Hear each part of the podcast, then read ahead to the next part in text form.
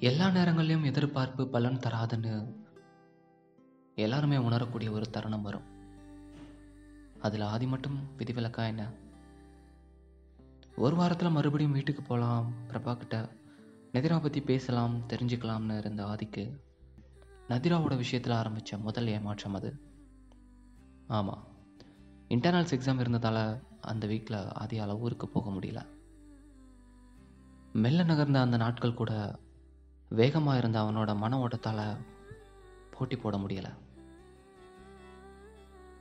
நடுநிசையோ நண்பகலோ நாட்கள் மெல்ல நகர்ந்தாலும் நாயகனுக்கு நினைவெல்லாம் நங்கையவள் நதீரா. எதிர்பார்த்துட்டு இருந்த வார விடுமுறை நாட்கள் வந்தாச்சு. எப்போதும் போல இல்லாமல் ரொம்பவே ஆர்வமாக ரொம்பவே சந்தோஷமாக ஹாஸ்டல்லேருந்து வீட்டுக்கு கிளம்புறான்.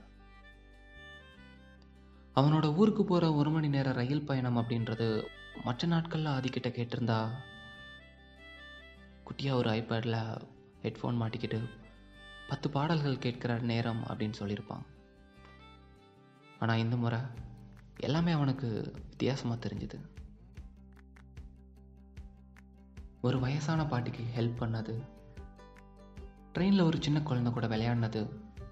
ஜன்னல் ஒரு சீட்டு முக்கியமாக இதெல்லாம் தாண்டி பத்து பாடல் கேட்டுக்கிட்டு இருந்த ஆதி இப்போ அந்த பத்து பாடல்களை ரசிக்க ஆரம்பிச்சிருந்தான் வீட்டுக்கு வந்தாச்சு. வழக்கம் போல் அம்மா அப்பா கிட்ட ஏதாவது வம்பு பேசிட்டு வந்த வேலையை கவனிக்கிறதுக்கு ரெடி ஆகுறான் பிரபாவை பார்க்குறதுக்காக. பிரபா வீட்டு பக்கத்தில் போனாலே சாயங்கால நேரம் சின்ன குழந்தைங்க சத்தம் தெருமோன வரைக்கும் கேட்கும் ஆனால் அன்னைக்கு எந்த சத்தமும் இல்லை.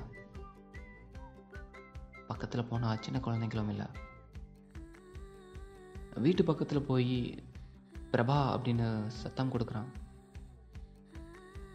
அவனும் அவனோட அப்பாவும் வெளியூர் போயிருக்காங்கப்பா. சொந்தக்காரங்க வீட்டில் கல்யாணம். நாளைக்கு சாயங்காலம் வந்துடுவான் அப்படின்னு சொல்லிக்கிட்டே பிரபாவோட அம்மா வாசல் பக்கம் வந்து நிற்கிறாங்க அவ்வளோதான் thousand watts bulb zero watts ஆயிடுச்சு. சரிம்மா அப்போது நான் நாளைக்கு வரேன்னு சொல்லிட்டு கிளம்பிட்டான்.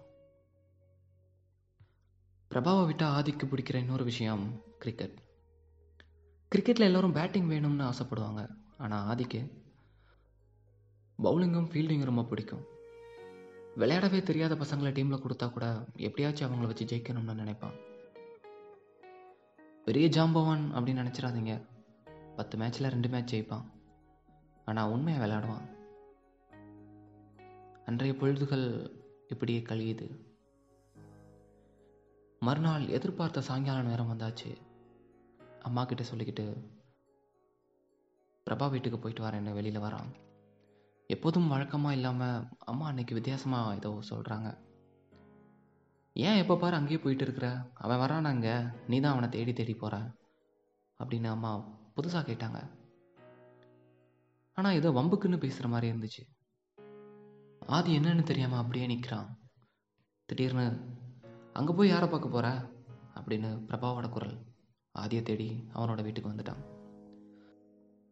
அப்போ தான் தெரிஞ்சுது ரெண்டு பேரும் பிளான் போட்டு தான் ஆதியை கலாய்ச்சிருக்காங்கன்னு. எல்லாம் சிரித்து முடித்து வழக்கமான சம்பாஷணைக்குள்ளே போயிருந்தாங்க. எப்போதும் போல் இல்லாமல் ஆதி ஏதோ பேச ட்ரை பண்ணி பேச முடியாமல் நிற்கிறத பிரபாவால் புரிஞ்சுக்க முடியுது. ஆதி கேட்குறதுக்கு முன்னையே என்ன? நேற்றே ரொம்ப ஆர்வமாக தேடி வந்தியா? ஏதோ முக்கியமான விஷயமா என்ன? அம்மா சொன்னாங்க. அப்படின்னு கேட்குறான் ஆதி எதுவுமே யோசிக்காம நதீரா. நதீரா பற்றி தெரிஞ்சுக்கணும்னு வேகமாக சொல்லிட்டான். பிரபா இதை எதிர்பார்க்கல. அன்னைக்கு ஏதோ விளையாட்டாக கேட்குறான்னு தான் நினச்சான்.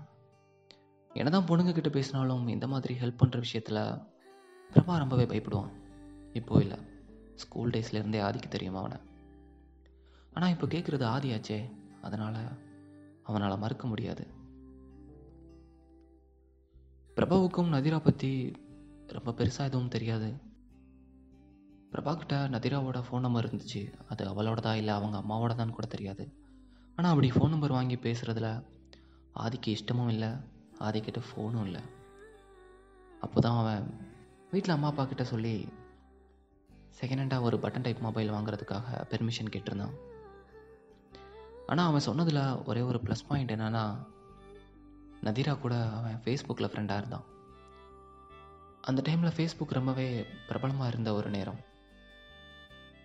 ஆதிக்கும் அதுதான் சரின்னு பட்டுச்சு நதிராவுக்கு ரெக்வஸ்ட் கொடுத்தானா? அவகிட்ட பேசினானா? தெரிஞ்சுக்கலாம் அடுத்த பாட்காஸ்ட்டில் அதுவரை காதலுடன் நான் கார்த்திக்.